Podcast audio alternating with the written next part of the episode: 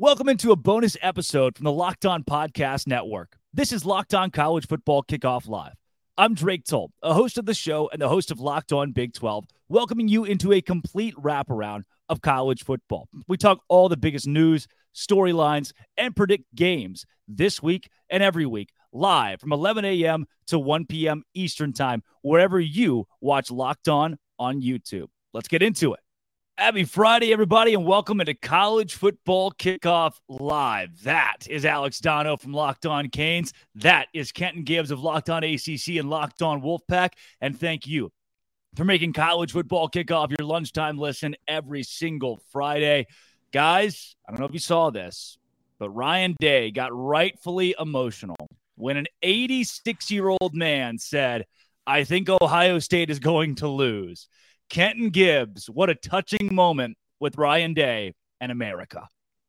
You know, let me tell you something. The only time you should be getting mad at what an 86 year old is saying in today's day and age is when they're in Congress. That's it. That is all. What are we doing here, Ryan Day? Stop being. That's why he called you soft. That right there is why he called your team soft. You sat there and got emotional.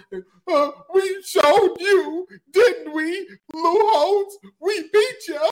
We did it. We... Ryan, stop it. Knock it off. Great win. Great win. Great. Put your program squarely in playoff contention. But stop being a whiny little baby about the thing, brother.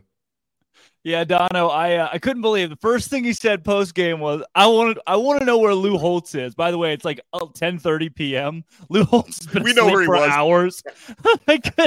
what are we doing here, Donno? I didn't think it was possible to take something Lou Holtz says this seriously in 2023, especially knowing Holtz's ties to Notre Dame. So the biases are clear. So I, I guess for Ryan Day, you've got to dig pretty deep to find motivational material. And, you know, with, with Day going on and on about how physical his team was, well, you know what also helped you win that game? Notre Dame having 10 men on the field for the most yeah. important downs at the end of that game defensively.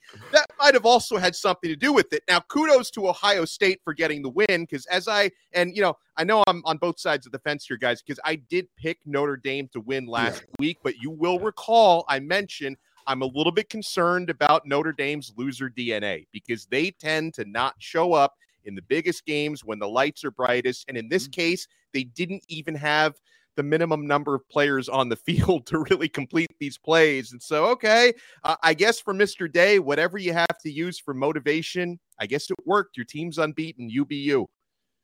Speaking of motivation, Dan Lanning, pre-game. Look, this is not Hollywood. This is the football field that's that's some old school stuff. Like that's what my coaches would have said. You know, that's what I, that's what gets me fired up about football is when a coach says to the cameras, to his team, we're just going to go out there and win. And then the greatest diss track of all time when Oregon posts all of the chatter from Colorado pregame.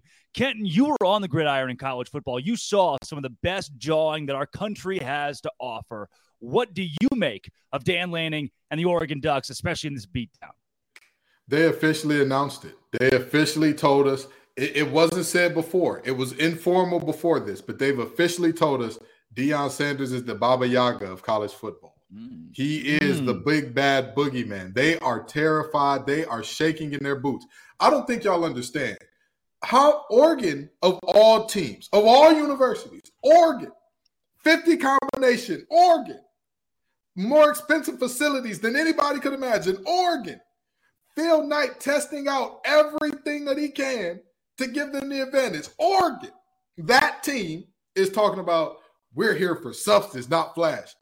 Brother, that's what everybody's been saying about y'all for the last 20 years.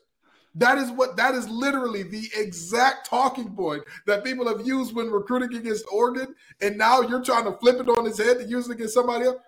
I'm telling you right now, these teams are shaking in their boots and it's gonna be okay. It's gonna be all right. Y'all not even gonna be in the conference with them no more. You don't got to worry about it. Colorado just became the Big 12's heavy hitter. You don't. You're good, Dan Lanning. So you know, good for you. I know you're gonna lose a lot of recruiting battles coming up here, but more power to you. You won this game and you won it going away. Great job. I was wrong. You were right, Dan. You did it for substance, not for the clicks. Even though you invited the cameras into the pregame uh, locker room for the first time in quite some time. But I, I mean, look, see, Donno, I am a whatever it takes guy. If if this is what it takes to beat the brakes off Colorado, then you go out, you say whatever you want to the 18 to 22 year old kids. Obviously, it worked.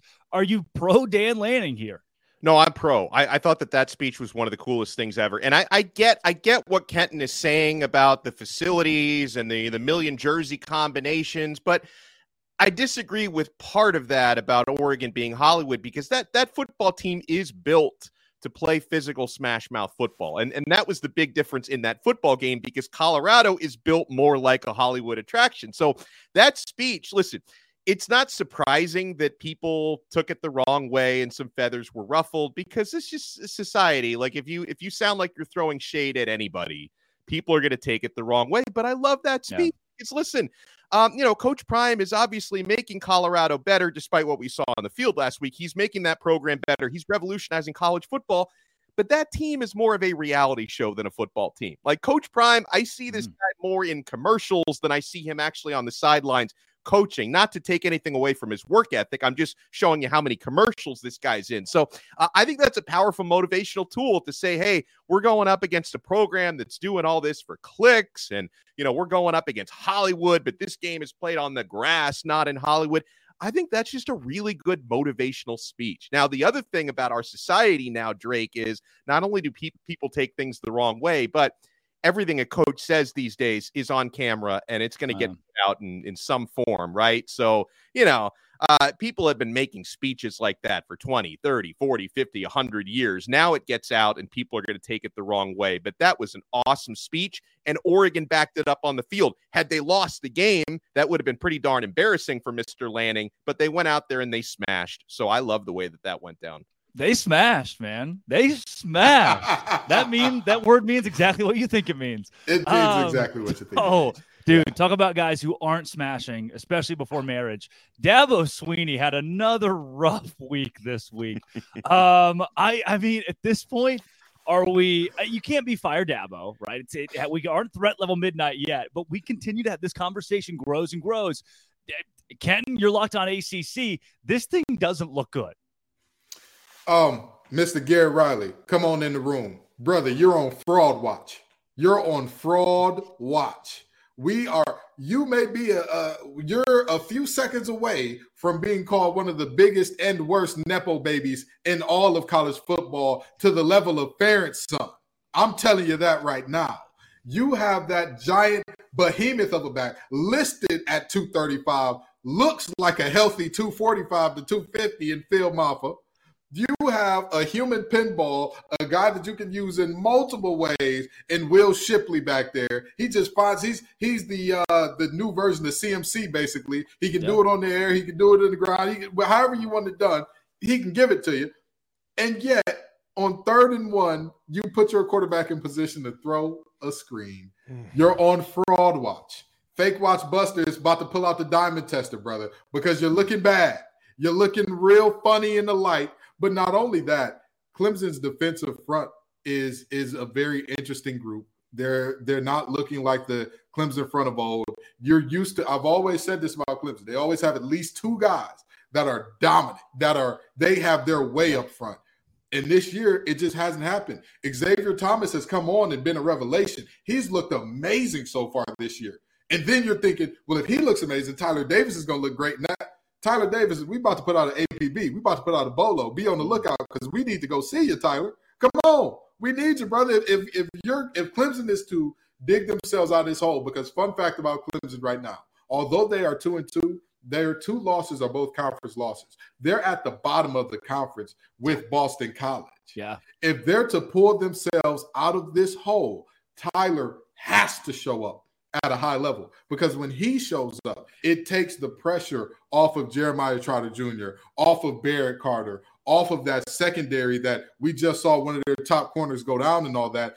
And the defensive coordinator over there has to answer some questions as well because they stopped the run effectively all game. And you don't want to go too high in one of the biggest situations in the game after your starting corner goes down when you've got two receivers that are averaging six, five and a half. Yeah.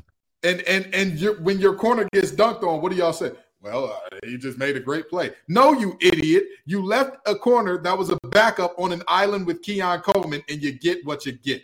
Sorry to go on that monologue, but it, it just had to be said. Oh, yeah. There are multiple coaches for Clemson that y'all are on fraudulent. Right. We, we're hearing the, and you gave the, the examples of the athletes. I, I, Donno, when you do you sit here, do you put it on the coordinators, on Dabo Swinney, on the NIL, on the portal? I mean, where, where do we go? Where's the root of this issue? Because something obviously is not going right at Clemson. Well, all of the above, and also pretty dreadful in game coaching decisions because, like Kenton was talking about, the play calling and the clock management down the stretch of that game was awful. I mean, I, I have to give a certain amount of credit to Florida State because good teams find ways to win. And I'm a firm believer of you make your own luck. And part of winning a football game is your Mhm. coaches making less mistakes than the others. So I have to give credit to Florida State. But at the same time, Clemson, they snatched defeat from the jaws of victory in that game. That should not have been an L. They were just purely physically, for most of that game, the better team out there on that day at home, and they couldn't get it done. And I want to pick up on something that Kenton was talking about with coaches on fraud alert. And I, I want to talk a little bit about, about Garrett Riley, okay? Um, guys, we used to always talk about the Madden curse. I'm not sure if Drake is even old enough to remember when the Madden curse was What's really Madden? thing. I don't. But there, well, we all know? Madden, but the Madden curse hasn't been a thing for a while. The new Mm. curse, I think, is the Broyles curse. So this Mm. Broyles award, Oh, it's given out this award annually to the top assistant in college football. And as you can imagine, you know, a lot of Broyles Award winners, they get jobs elsewhere, whether it's a move to be a coordinator Mhm. somewhere else or a head coach. So these last couple of years, I'm tracking this Broyles Award, and I know this all well and good because uh, you know, a couple years ago, the team I cover, Miami, went and hired the Broyles Award winning at the time offensive coordinator in Josh Gattis from Michigan. It was an unmitigating disaster. It was, I don't know how this guy, uh, you know, I, I guess Jim Harbaugh was the one calling the shots up there when he was at Michigan.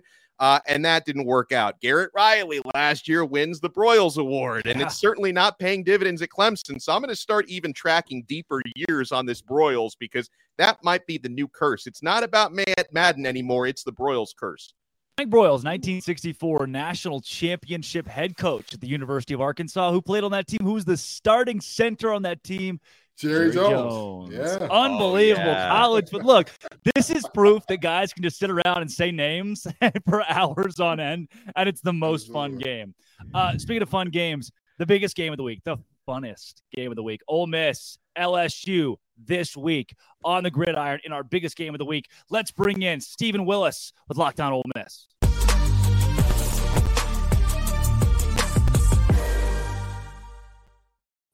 Steven, welcome into Locked On College Football Kickoff Live. Coming off the Alabama loss, give me the state of this program going into a 4 p.m. gross, like nap time kickoff in the biggest game of the week against LSU.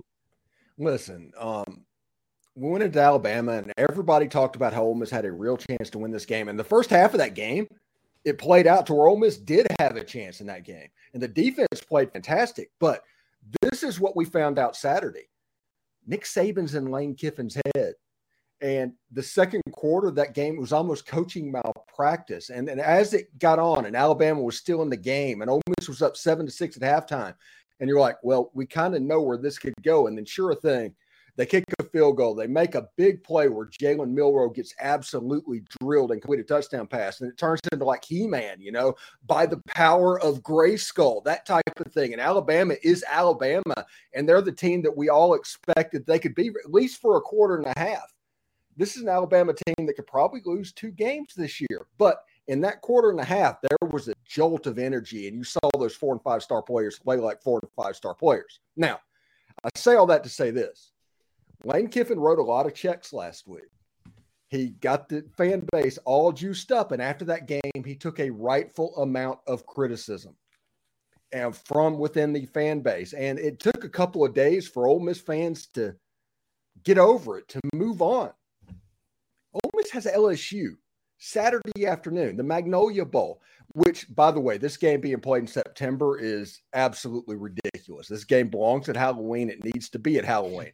But the fan base is they're going to try and force themselves to get juiced back up, but they were let down pretty considerably after last weekend. So let me ask you this, Stephen. In terms of, you know, we know that the fans are the fans, and when you lose, you're going to be the worst thing in the world, and when you win, you're going to be the best thing in the world, and all that. But in terms of the temperature of the locker room and their chances in this game, talk to me about what you're looking at as far as like, have you heard great things coming out of the locker room in terms of like, hey, they got their heads up, they know everything's still in front of them, or is it like, yeah, there's there's a leery feeling around this team in general at the moment? I, I don't know if there's a leery feeling around this team. Um, I, the coach has the cornerback mentality. Um, going back and talking about that, Lane Kiffin turns the page. You can't be the internet troll that he is without, you know, leaning on receipts. Um, so I think the team is going to bounce back. Usually, when the offense is clunky, like last year against LSU, the offense didn't look particularly good. Against the next Texas A&M the next week, Quinshon Judkins ran for over 200 yards. So it, that I think they will be fine this early in the season. The Alabama game obviously is the most important game on the schedule for Lane Kiffin. He acts like it. He just acts differently. He calls the game differently. I don't know if the team is going to read too much into that, uh, but we'll see. This LSU game is probably the difference between Ole Miss planning to go to as high as an NY6 type bowl and Ole Miss going to the Music City Bowl. That that that is probably what this LSU game means. Well, and, and on this matchup, uh, Stephen, obviously it's a really important game, and LSU are slight favorites on the road here. What do you see as being the biggest challenges going up against the Tigers? What concerns you most? I think it's their front seven um, because whenever you get told over and over again that you're an offensive genius, which people have done with Lane Kiffin for the last couple of years, you, you start to believe it. And Ole Miss has been sticking with running the second and third level RPOs. They're kind of slow developing plays. And that works fine against Mercer and Tulane and Georgia Tech. But whenever you play against Alabama, when you play against LSU, when you play against Georgia, that three seconds to make that play develop is all of a sudden going to be two seconds. And that's going to cause mistakes to happen. And, and I think that's one of the reasons why the major ranked win for Lane Kiffin hasn't come in a couple of years for Ole Miss. So if he is willing to tweak, I mean, there's not much that he has to do, but if he does that, you have a chance for this Ole Miss team to look a little bit different put this team in a better position to be successful because LSU's front seven, they're just as athletic as the guys that just played against Ole Miss. You have to earn the right to throw against that secondary because that secondary is not particularly good. That's transfers from like Nicholls State and Southeast Louisiana but you have to earn the right to be able to throw the ball downfield. And if LSU knows that the quarterback's going to have the ball for three seconds, he's going to be in the same spot. Harold Perkins is going to get home. I mean that that's just the way that works. But if you have variance in the tempo of when you release the ball, moving the pocket, running different stuff, zone schemes, that um, gap schemes, schemes, run draws, run screens. If the defense doesn't know what you're going to do, this Ole Miss offense has a chance to be really, really explosive. But if they get predictable, LSU's going to eat them up. Hey, Steven. I know looks can be deceiving, but uh, honoring the 2003 team is a weird look. What, what, why is this the thing that's happening this weekend? Okay. Ole Miss was silly was talking whenever they refer to this team as a Western Division champion. They right. got a trophy. I get that and all of that. That's a horrible look, especially right. against the team that won the game. Yes. But that 2003 team was probably the best football team that has played at Ole Miss in the last 50 years. They deserve to be honored. It's 20 years later. Just don't talk about the SEC West Coast Championship. Talk about the fact that they went seven and one in the league. You win seven SEC games at Ole Miss. That's worth having a parade over. Maybe concentrate on that instead of this silliness of about the uh-huh. co division championship. Believe I was there. You know, you know, I've seen the trophy. I know that it happens. I've looked at the record book. Ole Miss is on the record book. Everybody knows that LSU played in that championship game. Everybody knows that LSU won that national championship. And whenever you do that, it reeks of Central Florida putting up a national championship banner. Mm, yeah. Hang the banner. Hang the banner. Mm. Uh, Ole Miss, co-West Division champions in 2003. Let's throw them a parade this weekend. That's Stephen Willis of Locked On Ole Miss. He's got LSU Tigers this week. Stephen, thanks for joining Locked On College Football Kickoff Live. No problem, guys. Thanks.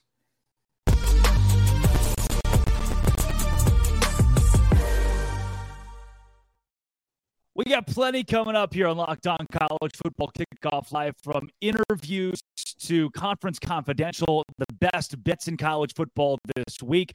Coming up soon, we also take you to Locked On Ducks, Spencer McLaughlin, talk playoffs with him. But first, Donno. You don't have to choose between better hair growth and your health.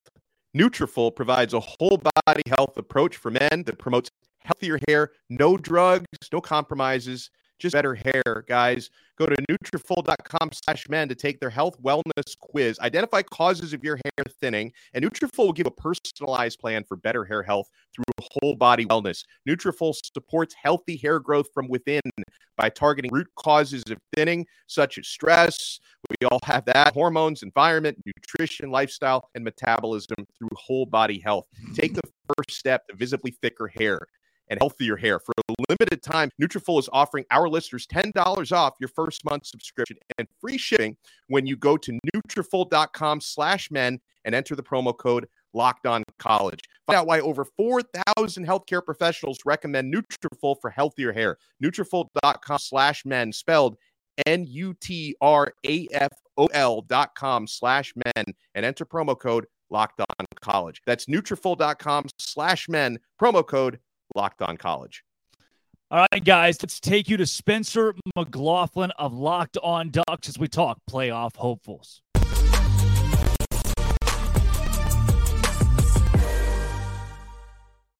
Spencer McLaughlin joins Locked On College Football Kickoff Live, affectionately known as Smiley around around the office. Spencer, uh, look, this Oregon Ducks team. Some people will say they proved it against Colorado and Deion Sanders. Other people will say, hey, Colorado's still fraudulent. I first want to start, less so than the playoff hopes and more so this week's game. How do you wrap up everything that happened? Well, I, th- I think for Colorado, they you know were were a great story. They are not a great team right now. That's going to change in the future with the way that Don's able to bring in talent. But I mean, after the Colorado game, look, was it intensely satisfying after all this smack talk from Colorado to be caught up in the buzz as a North fan? Yeah, of course it was. It, it, it absolutely was. Did I leave the game thinking, oh, Oregon's about to roll through a loaded Pac-12 because they beat Colorado 42 to six? No, not not at all. They're still going to be an underdog at Washington. If Cam Rising is healthy, they're going to be an underdog against Utah. This Oregon team is really good because the Pac-12 is really good, and Utah with Cam Rising will be really good. If they don't have Cam Rising tonight against uh, Oregon State, they probably lose that football game uh, in Corvallis. He's playing a lot of urgency after their loss against Washington State. But I, I think that when you look at what Oregon's capable of, yeah, at their peak, they could make the college football playoff, but they have to get through Utah, Washington, USC, Oregon State, and the Pac-12 championship game. And, and I've, you know, held the belief from before the season that uh, the Pac-12 was going to miss the playoff again because I think there are a bunch of really good teams in the conference. I, I don't know that there's uh, weeks so far, but if I told you guys right now, hey, Washington's going to lose to uh, Oregon or Utah at home and USC on the road, is that is that, is that a hot take? Is that is that a surprising thing to anyone? Is that out of the realm of possibility? No. I mean, you look at USC. Would surprise anyone if they lost to Utah again? No, I've seen that story before. What if they lost to Oregon? Yeah, they could do that.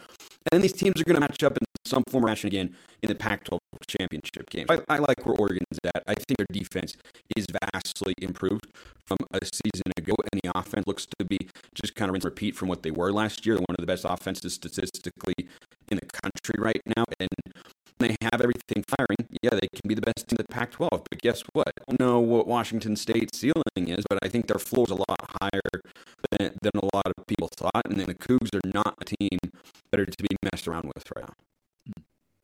So I want to ask you this, Spencer, and, and trust me, it's not going to be about beautiful smiles. That really was the first time we saw. We got another one. We got yes. a two for today. That's beautiful. But uh, in terms of this Oregon team, and you say like, hey, they're good, but they're not quite world beaters. What is the one thing that concerns you to say like, if a team is to beat us, they'll have to exploit it, it's still that? the defense. You know, the defense has faced a couple of, I think, solid tests. Texas Tech on the road and Colorado at home. They could not have played better against the Buffs. That's a unit who they are superior than in the trenches. The defensive line just mauled Colorado. It was not a fair fight. What does the defense do against USC and Washington, where it is going to be a fair fight? I still expect defensive line to have some modicum of success in those two matchups, but it's going to be different. The secondary was dominant, but Washington and USC have better passing attacks. And I think that with Washington State as well, it's kind of comparable to the Colorado against without Travis Hunter on the other side of things. And I, I think there's just an element of unknown in that sense. Now, if Oregon is a good enough defense to you know, go 12 and 1 and win the Pac 12, this is what the defense, for the most part, would have looked like so far. But they're still trying to clean up the penalty problem. They're averaging 75 penalty yards a game right now. And if you do that at Washington, if you do that at Utah, if you do that against USC or heck against Washington State or Oregon State, that might be one too many extra opportunities and could cost you a football game. Like Oregon has 70 more penalty yards at Washington. I, I don't know how they're in the football game. That'd be pretty darn tough. They escaped against Texas Tech. They had 100 yards, and and that has improved over the last couple of weeks. The penalties have continued to come down they are not where they need to be. So I think that that element of it still is kind of the back of my mind, making me wonder is this team at that level?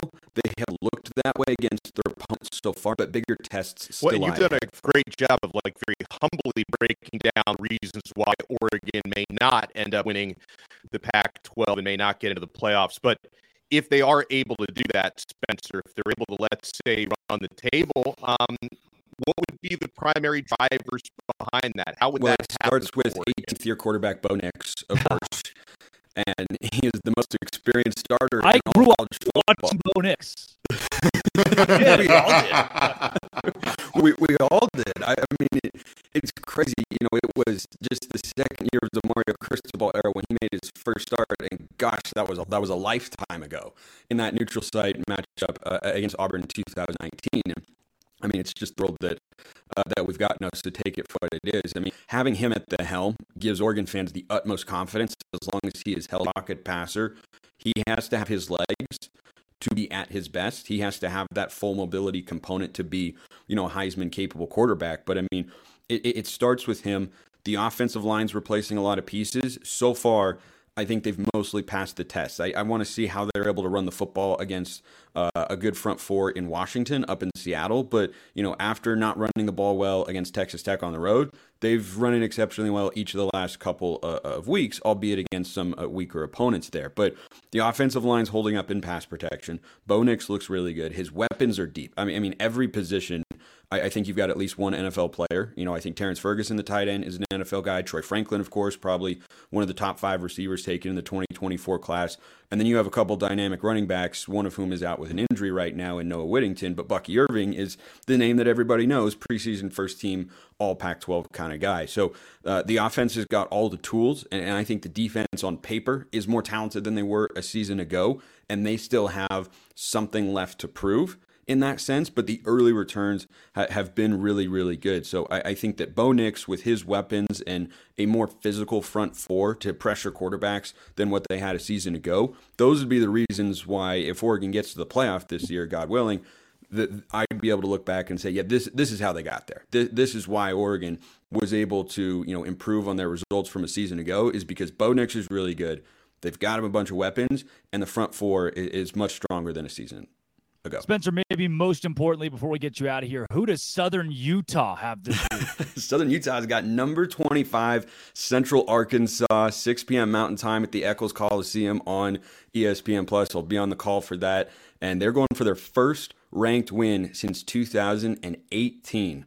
So the Bears are uh, the Bears are coming to town to take on the Thunderbirds. This should be an electric one Saturday night at Eccles. My mom and dad's alma mater, the University of Central Arkansas, might I add.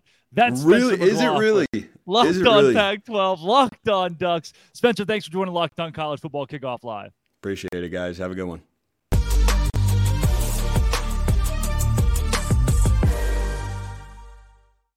So the whole buy or sell thing on Oregon, what I struggle with here is you've got a Utah team that got to face here in a couple of weeks who just held UCLA and Chip Kelly to seven points, and they were late fourth quarter seven points. This is a defense in Utah that will dominate the Pac-12. They won the league two years in a row. They get Oregon at home.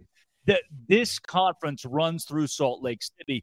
Donno, I don't see Oregon being a college football playoff team because I don't see Oregon winning the Pac 12. Well, right. And the other, the second half of that Utah conversation is they've already been dominating with their defense. And at some point, whether it's yeah. tonight or in the near future, their star quarterback, Cam Rising, is going to be back, which should elevate their offense because obviously, you know, the offense was underwhelming against UCLA, but they didn't have to be any better than that because they had a pick six in the game and the defense was completely dominant. So I would figure when it comes to trending higher and higher, Utah would be the team to do that. Not only as Spencer kind of touched on, Utah has had Oregon's number in recent years. So mm-hmm. none of that bodes well for the Oregon Ducks in comparison, but I do still see Oregon as a really, really, really, really good team. Um, and I don't think that what they did against Colorado last week was strictly about Colorado being frauds or whatever else. I think we're going to see Colorado have a lot better offensive games in the near future. But to your point, I think Utah is the team to beat. Yeah, Kenton, do you do you change your mind about Oregon at all after the Colorado game? No. Let me quote NBA YoungBoy song, uh, Fresh Prince of Utah. It's gonna be a parade in Salt Lake City, yeah, because that team is is that Utah team is something special. And I don't know why. I don't know what it is about Utah that makes everybody look away in horror, like, oh, mm-hmm. it's ugly football. They can't be winners. They can't be good in the Pac 12. They're back to back conference champs, returning a ton of talent. And we're all just like, yeah, somebody's going to unseat them.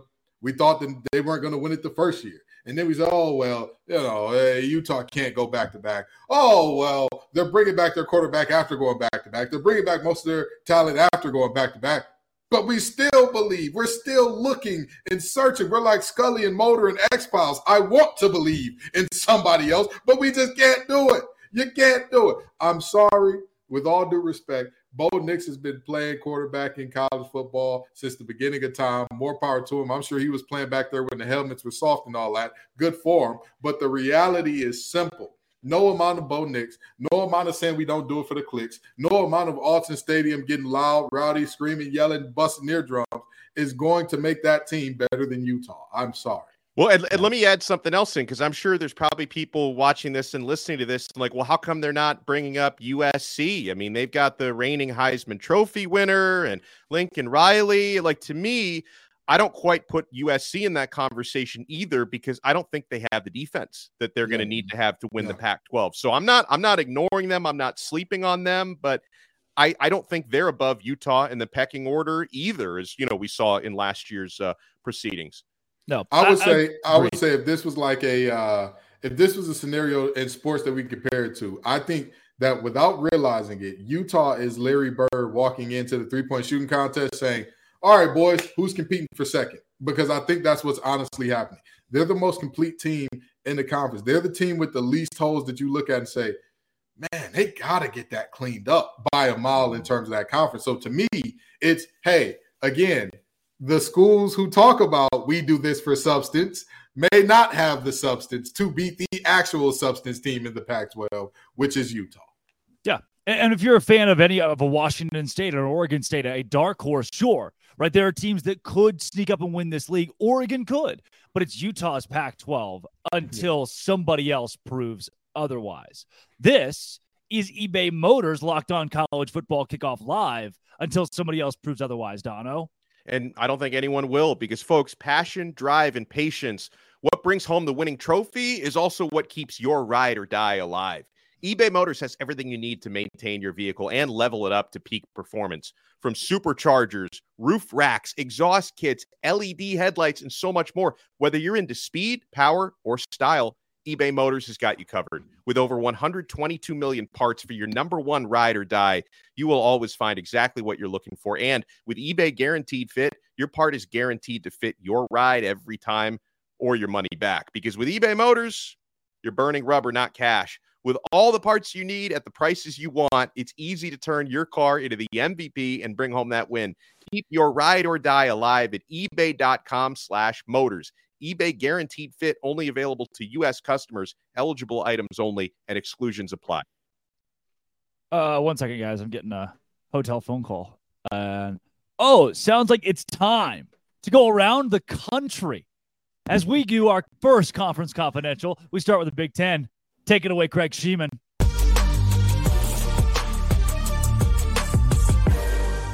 Everybody's still talking about Ohio State's impressive road win last weekend in South Bend, Indiana against number nine Notre Dame, and good scheduling by the Buckeyes. They get the week off. Congratulations. The Michigan Wolverines hit the road for the first time this season. They play at Nebraska. Keep an eye on the Huskers quarterback situation when Jeff Sims comes back from that high ankle sprain because Heinrich Haarberg is 2 0 in his place. He's done a pretty nice job.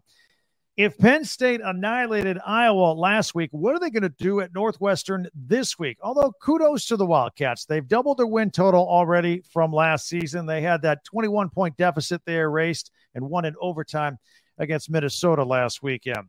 And don't look now, but the Maryland Terps could be 5 and 0 if they beat Indiana this weekend. Of course, the Hoosiers needed four overtimes to beat Akron at home last week. Illinois is at Purdue. First year Boilermaker head coach Ryan Walters was the defensive coordinator at Illinois last year. He wants to win this one. By the way, the Boilermakers have yet to win a game at home this season. Michigan State travels to Kinnick Stadium to take on Iowa. The Spartans and the Hawkeyes are both struggling right now with their identities, although the Hawkeyes somehow are three and one at this point. Two non conference games Wagner at Rutgers and Louisiana at Minnesota round out the schedule around the conference this week. Enjoy the games. I'm Craig Shemon for Locked On Big Ten.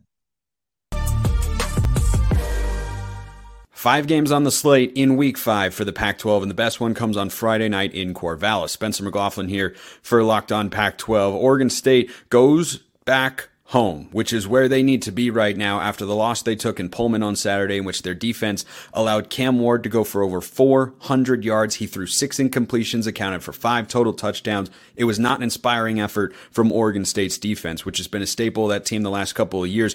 They might be taking on Utah backup quarterback Nate Johnson again on Friday night for the Utes offensively. We might see him on the field, and that's an opportunity for the Oregon State defense to rebound. And it's not overstating things to say Oregon State's goals are within reach, but on the line this Friday against Utah. If they want to reach the Pac 12 championship game for the first time in program history, they have to win this football game. No ifs, ands, or buts about it asking a team to go 7 and 0 just to have a chance to get into the conference title game is not reasonable with the way the Pac 12 has looked as the best conference and the deepest conference in America right now. Colorado goes to USC this week. USC is going to win that game pretty comfortably, I imagine. The question is what does Colorado look like coming back home? Off of the blowout loss last week against Oregon. But Utah and Oregon State, that's the headline game on Friday night. No Cam Rising once again. DJ Uiagalelei completed just 50% of his passes against Washington State on the road. Can he be better against the Utes defense, which has looked like the best in the conference through four weeks so far? The Utes are 4 0, and they played their closest game of the year last week at home against UCLA but they have to do it on the road against an Oregon State team that is 13 and 1 at Reser Stadium over the last couple of seasons. Those are the headline games. Don't sleep on Arizona and Washington. The Huskies have been blowing everybody out all the time. Are they going to do it again? They're 18 point favorites on the road in Tucson against a sneaky and quiet 3 and 1 Arizona football team right now. That's it for week 5. Tune into Locked On Pac 12 on YouTube or wherever you listen to your podcasts. Dave Schultz with your Week Five Sun Belt preview. Bunch of good ball games, including the Raging Cajuns going to Minnesota, and this will be all about the rushing attack. Minnesota's going to rush for 191 yards a ball game. Can the Cajuns slow down that big offensive line? Cajuns are rushing for a bunch of yards. Can they run it against Minnesota's big defensive line?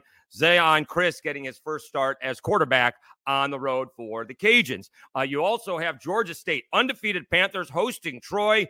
Georgia State looking to go 5 and 0 for the first time in program history. Troy coming off a big win against uh, against Western Kentucky uh, as they evened up their record at 2 and 2. Georgia Southern hosting Coastal Carolina. Is this the last stand for the Chanticleers as they would fall to two and three with a loss to Georgia Southern, who's also coming off a nice bounce back win. Davis Brin, four touchdown passes uh, at Ball State. But the big ball game in the conference is South Alabama off to JMU. South Alabama predicted to finish second in the West. JMU first in the East, and JMU with three very close victories. They're 4 0. They've kind of looked the part where South Alabama just hasn't. Outside of their victory against Oklahoma State, they have just not played very well. And it's going to be South Alabama's running game, 180 yards per ball game against JMU's rush defense, giving up 42 yards per ball game. They are susceptible to the pass, but that's only because nobody's been able to run against them. JMU was a five and a half point favorite. It's down to three. I think JMU wins this ball game because South Alabama just hasn't shown they can play consistent football this season. Please tune in to Locked On Sunbelt for your Week Five Sunbelt recap. Enjoy the football, everybody. That was Conference Confidential back here on College Football Kickoff Live. Guys, let's talk some booms and some busts. What we learned based on last weekend's games. And I got to tell you, if I'm looking at a team that has boomed right now, it has to be the Utah Utes because now look, the, the experiment is over. Can Utah win without an offense? And the answer is yes. Hypothesis confirmed. Without Cam Rising, without a couple of other stars, uh, their big tight end, big pass catcher has also been out for the last few weeks. They have still haven't needed the offense. They have still won games defensively, holding teams to their worst offensive outputs on the year. Utah at 4 0, having just won again, this time against a top 25 UCLA team, holding them, holding them to just seven points. Give me the Utes as a boom. Kenton, let's go to you next. I mean, y'all already know who my boom is going to be. I, have told y'all about him all along. I've said that Dabo needs to call this man and, and be mm. standing outside his house in Norman saying, baby, come back. You can blame it all on me. Very simply, the Oklahoma Sooners. Dude, how, Ken? They come won by down. 14 against Cincinnati. they only scored 20 points. How is I, this? I hear you. I hear you. I hear you. I hear all those things. But also, that Cincinnati team is better than we're giving them credit for. Number one. I agree with but, that. I get. Well, but, but, wait, wait, but why? But why? But it, what do you mean? But why? Why is they the, beat a bad Pitt team? They lost to Miami of Ohio. So here's here's why I say that Cincinnati team is better than they they're getting their credit for. Number one, we're looking at year one under Satterfield. Number two, we all know if there's anything to know about Satterfield's teams, there will be inconsistency. They will not play at their highest level every week. That is a guarantee if Scott Satterfield is your head coach. They will reach the highest of highs, and then next week have you out there like, is this a JV team? Yeah. Did we like not? Are these guys not on scholarship? What happened? That's something that we know about that team. But the fact of the matter is, handling business in games where you should handle business is something that I value a lot. I don't care what anybody says. I don't care how anybody cuts and slices it. That is why I don't do rankings up until week four. Because for me personally, it is it is it's it's meaningful to me if a team is handling business and not playing around with their food and because somebody else is going to eat it in these early weeks. And to me, Oklahoma has done that again and again and again, including a game where everybody, where many people, not going to say any names or point to any beautiful heads of hair on this show. Me and Donno are bald, so I don't know whose head of hair we're talking about. narrows predicted it down there. Them, uh. Predicted them to be upset. Oklahoma, Boomer Sooner. That's my boom, baby. Kenton booming with OU and Brent Venables, the skeleton man. Uh, Alex Donno, who's your boom this week? I was tempted to go with Oregon, but at a certain point, I would just be piling on Colorado. So I'm going to give my boom to a team that maybe not so quietly anymore has just been dominating the season so far 4 and 0, number seven in the country, and that's the Penn State Nittany Lions. Now, this wasn't a game that they were supposed to lose, but still, they shut out a quote unquote ranked opponent last week. They shut out 24th ranked Iowa 31 to nothing. Uh, you start to hear now talks about their defensive coordinator, Manny Diaz. Is he becoming, you know, a head coach candidate in the upcoming cycle?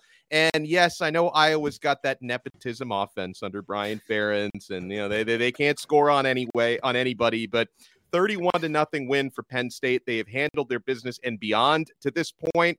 That team is absolutely booming. And I'm curious to see if they can, you know, keep themselves in that conversation come college football playoff time, because obviously they've got tough opponents in a tough conference they need to win first. You know, we've talked about how Oregon, that was a smash, Colorado, bust. Let's go to the bust conversation. Kenton Gibbs. Uh, you know, first of all, first of all, let's start here. Drake Toll's wordplay, right? The the the Drake Toll's innuendos. Always a boom. Always a boom. I don't care what anybody says. They are a boom from now until the end of time. But in terms of teams that I'm looking at, and I'm saying, hey, uh, this is this is bad. This is really really bad. I I hate to have to say this, and I really don't want to do this because I'm. You know what? Let me stop lying to myself. Let me stop lying. I'm, I'm, enjoying this a lot. The downfall of Clemson got me wearing suits. It got me wearing. Listen, I'm not gonna wear a suit to my wedding. You understand? I'm gonna wear. I'm gonna be go Bill Belichick at my wedding. But for Dabo Swinney's downfall, I can't even hold in the glee no more. I can't do it. I can't. Watching this team piss down their leg, due to coaching decisions and clock management. What was that drive at the end of regulation?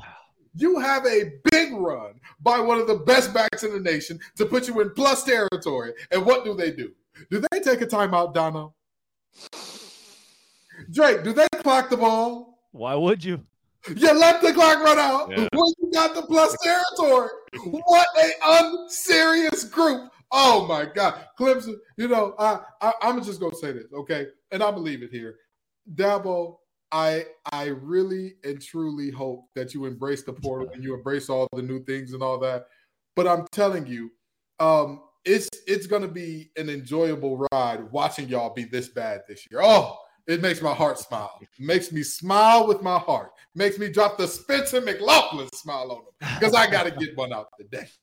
Oh, Donno, who's a bus? I'm going co bus. Uh, Clemson is one of mine. There's nothing I can possibly add to what uh, Kenton just said, but I got to go with Notre Dame at the other. I mean, you talk about snatching defeat from the jaws of victory. You're at home against a good Ohio State team, but finally an Ohio State team that looks by their own standards kind of average. And for the first time in a long time, they don't have some version of Superman playing quarterback for them. So you're at home in South Bend and you hold Ohio State to just two touchdowns in the game. Uh, McCord doesn't even throw a touchdown pass in that one. They, they're like eight, nine deep and former five star recruits at wide receiver. They can barely get these guys the football. They've got uh, the top receiver in last year's class uh, uh, Brandon Inniss can't even get on the field these days, is what's going on there at Ohio State. And then you've got 10 men on the field on defense for the most important final two plays in the game. So, listen, uh, again, I said this about Florida State earlier. You got to give credit where credit is due. You make your own luck. Good teams find ways to win. But at the same time, how do you give that game away? I've got to go with Notre Dame as a bust. Wow. You know, my, mine comes out of the Big 12 this week because this team, they were not supposed to be great this year, but they have a, a I'll say legendary head coach because he's gonna you're gonna look back and say, oh yeah, he was at the same place for a million years. That's Mike Gundy at Oklahoma State. Every three or four years, we have the same conversation of, is it time to fire Mike Gundy? His team is two and two with a 33 to 7 loss to South Alabama and then a loss to an Iowa State team that has losses to Ohio where they put up 7.10 to 7 to Ohio. Oklahoma State just allowed 34 points to Iowa State this week in a 34 to 27 loss. They don't run the ball well with Ollie Gordon. They finally decided to run it with Ollie Gordon this week, their star running back. Earlier this year, he wasn't getting carries. They couldn't figure out who the quarterback was. They finally said, you know what? We're going with Alan Bowman. That's right. Texas Tech Alan Bowman, who was so bad at football that Michigan said, hey, come be on our staff. We'll call you a player, but you're just going to sit on the bench and coach up our young guys for two seasons. Now he's a starting quarterback at Oklahoma State. What did he do against Iowa State? 23 for 48, 278 yards, a couple of touchdowns, a couple of interceptions. Bad is what he did. He was outshone by a kid named Rocco Becht, the Iowa State quarterback who had 350 yards and three touchdowns. Mike Gundy, the seat is hot. Oklahoma State is a bust. They should have been a nine win team this season with the easiest schedule in the Big 12. Guys, we have time for Uno Mas boom. One more boom Donno will take it to you. Well, then I've got to go with Oregon. I apologize. Buffs fans, you know, e- even the ones who have been fans of Colorado for more than six months, the seven or eight of you out there, I apologize.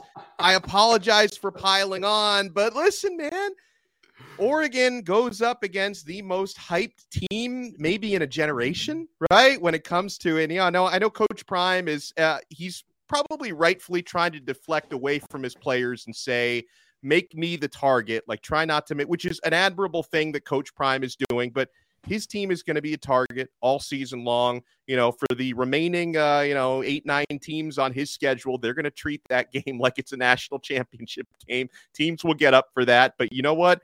Oregon not only got up for it, you know, you, that Dan Lanning speech before the game, and then they lived up to it with a 46, uh, 42 to 6 victory. So Oregon comes off looking great because guess what? There were a lot of eyes on that game that maybe aren't regular Pac 12 viewers. Maybe they don't usually stay up until, you know, 1 a.m. to watch the end of an Oregon game, but they were watching that game because of how Hollywood and how hype that was. And Oregon completely dominated. So they're a boom for me. Boom. Kent, one more boom. Well, I know that some Longhorn fans probably got mad at my last uh, boom, and so I'm going to include the entire Red River Red River rivalry in this thing. Let's get the Longhorns as my yeah. second boom. The two Big 12 teams headed off to the SEC. Definitely my booms here. Texas has not played a single digit game all year, and that includes playing Alabama. Yeah. Like that's that's very very interesting because when you look at this Texas team you say they have all the pieces, but are they mature enough to show up every week? That's the big question about this Texas team. Are they mature enough to show up? Are they experienced enough? Are the guys that they have on this roster, can they do it every week? And trusting 18 to 22 year olds to do that, it's a tall order. That's why I'm not a bet man in general, but even if I was, I wouldn't touch uh, I wouldn't touch college football with the next man's money. But Texas has consistently shown up and not only done what they're supposed to do, they've dominated every single week. And so, you know, I've got to give Texas their love. They have shown up. They've shown out to be a national contender. And and so I'll give them their give them their gots when they got it. And they got a great team this year. We're missing two teams here that have flown under the radar that I'll bring up in a couple of booms. Washington State being one of them. Now, with this win against Oregon State, I think it's, it's time to start talking a little bit more about how they could be a dark horse in the Pac 12. And at this point, the dark horse word is used loosely. I mean, they're a top 20 team. Uh, Cameron Ward has become one of the best quarterbacks, not just in that conference, but now in the country as America turns its eyes and says, hey, who is this Cam Ward guy? Who is this Washington State team? They've got a legitimate chance to make some waves later on this year. They're 4 0 right now. And then North Carolina, 4 0 for the first time in a couple of decades. Now, after a 41 24 win against Pitt, they they have proven, hey, look, we are not to be overlooked. Drake Maye's a good quarterback. Mack Brown can still coach. North Carolina can make some noise in the ACC. Both those teams deserve some love as booms this week. Now, before we get into the rest of the show, we got a ton packed together. Sell Me Why is coming up with some wild spreads this week. But first, folks, passion, drive, and patience. What brings home the winning trophy is also what keeps your ride or die alive eBay Motors has everything you need to maintain your vehicle and level it up to peak performance from superchargers, roof racks, exhaust kits, LED headlights, and so much more. Whether you're into speed, power, or style, eBay Motors has got you covered. With over 122 million parts for your number one ride or die, you will always find exactly what you're looking for. And with eBay Guaranteed Fit, your part is guaranteed to fit your ride every time or your money back. Because with eBay Motors, you're burning rubber, not cash. With all the parts you need at the prices you want, it's easy to turn your car into the MVP and bring home that win. Keep your ride or die alive at ebay.com slash motors. eBay guaranteed fit only available to U.S. customers, eligible items only, and exclusions apply. You know, you're just scrolling along on the YouTube. You see your favorite team. You see Locked On Gators is live. You click on it, and there are three random guys talking about college football. Well, we're not so random. That right there is Kenton Gibbs of Locked On ACC, Locked On Wolfpack. That's Alex Donno of Locked On Canes. Drake Toll here from Locked On Big 12. And this is College Football Kickoff Live from 11 a.m. to 1 p.m every single Friday. We are your live lunchtime listen, breaking down all the biggest stories in college football and giving you the best bets for this week in the sport. Speaking of, it is time for Sell Me Why. The Colorado Buffaloes are three touchdown underdogs for the second week in a row.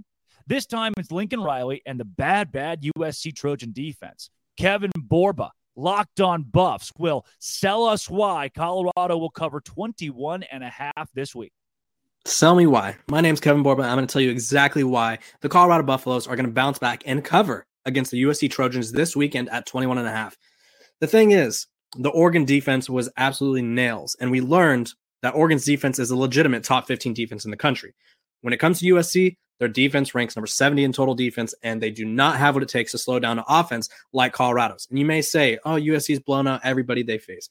Well, kind of true. Um, they've beaten up on Mountain West teams and Pac 12 bottom feeders. In their most recent matchup against Arizona State, Arizona State gave the blueprint on what it takes to not only come close to beating USC, but to move the ball whenever you darn well please. And Colorado's a much better offense than Arizona State. So they should have no issues passing it all over the yard, establishing the run, and just scoring points on this USC defense that continues to plague a program that many people think should be contending for a playoff, but is going to come up short because their defense cannot hold up against offenses like Colorado. So for that reason, Colorado's going to cover.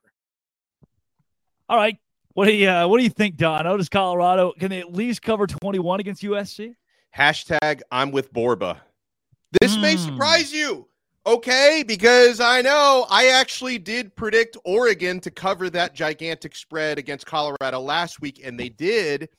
This is a different ball game, guys. Last week they were in the Lions' Den at Oregon. This time you're you're at home in Colorado, the friendly confines and friendly sidelines. And I couldn't have said it better than Borba when talking about USC's defense. They can't stop a nosebleed. How are they going to stop Shedeur? A 70th ranked defense in the country this is going to be a high scoring football game. Now, um, I'm not, you know, completely on the Buffs bandwagon to the point where I'm picking them to win the game outright. I'm not. I think USC uh, is overall the better team and they should be able to win this one, but they're not going to win it by three touchdowns. This is going to be a high scoring game. And I think it's going to be one of those situations, Drake, where you know, I, I don't know if moral vis- victories exist for a team that got this much preseason hype, but I think this is going to be the type of game where Colorado is going to be competitive enough where people are going to come out of this one saying, you know what? Okay, the Buffs not as bad as they I thought they were against Oregon. This is a team to respect again. Yeah, Ken, to me, you lose your best player in Colorado for at least a couple of weeks, but Yeah. his real he was the X factor on defense more so than offense. And against this USC defense, I don't see why Colorado can't put up eno- enough points to at least keep this game within three touchdowns. So here's the thing. I said that Colorado's ceiling was about six wins. I'm still holding firm to that. However, covering three touchdowns and winning outright are two entirely Yeah, different yeah, things. yeah. I for sure have Colorado covering. And this is the reason why, if, if nothing else. The reality of this is all of the talk, all of the casuals, all of the people who, yeah, Deion's to win it all. They're to win it all this year. Those folks don't matter, but they felt like they mattered up until last game. Now Dion and his staff could truly go in. They the players talked about the self scout that they did, where they truly went in and said, "Hey, this is what we're good at. This is what we're bad at. This is what other teams have seen and all that." And it's hard to tell a player, "Hey, you need to get your fundamentals down in terms of your first step in your hand placement." When you just came off one of the biggest upsets in modern sports history and a one-win team from last year beating a playoff team from last year hmm. it's tough to tell a kid to get that together. You know, it's when it's easy to tell a kid your first step has to get better when you just got your dome split in front of national TV. When another coach has, has talked all this high cash stuff about your team, I, I got to make sure we keep our clean rating here. I almost lost it. But when another coach has talked cash money about you and they backed it up, that's when you can tell a guy, you have to do the little things right. I think that Colorado will do the little things right enough to keep this game within 21. I don't think they have the horses in the stable to win, but they got enough to keep within three touchdowns. For more of college football kickoff live, check out your favorite Locked On College YouTube channel and get the second hour where we go over our best bets for the week. This has been College Football Kickoff Live.